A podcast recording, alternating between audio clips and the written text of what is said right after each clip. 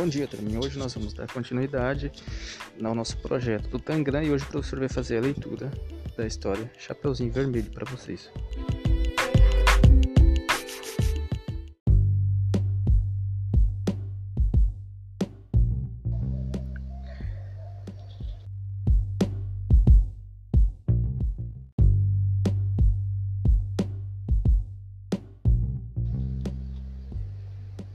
Era uma vez uma menina muito graciosa chamada Chapeuzinho Vermelho.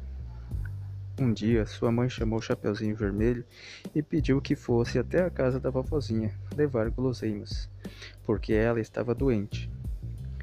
A mãe da menina pediu que fosse pelo caminho mais longo, pois pelo caminho da floresta havia um lobo muito mau. Chapeuzinho desobedeceu, foi pelo caminho da floresta e encontrou o lobo. O lobo mal, sabendo que Chapeuzinho iria levar doces para a vovó, correu até lá, comeu a vovozinha e deitou em sua cama para, fi para fingir que era a vovó. Chapeuzinho chegou, entrou, achou a vovó diferente e se assustou ao perceber que não era a vovó. Chapeuzinho começou a gritar, pedindo socorro.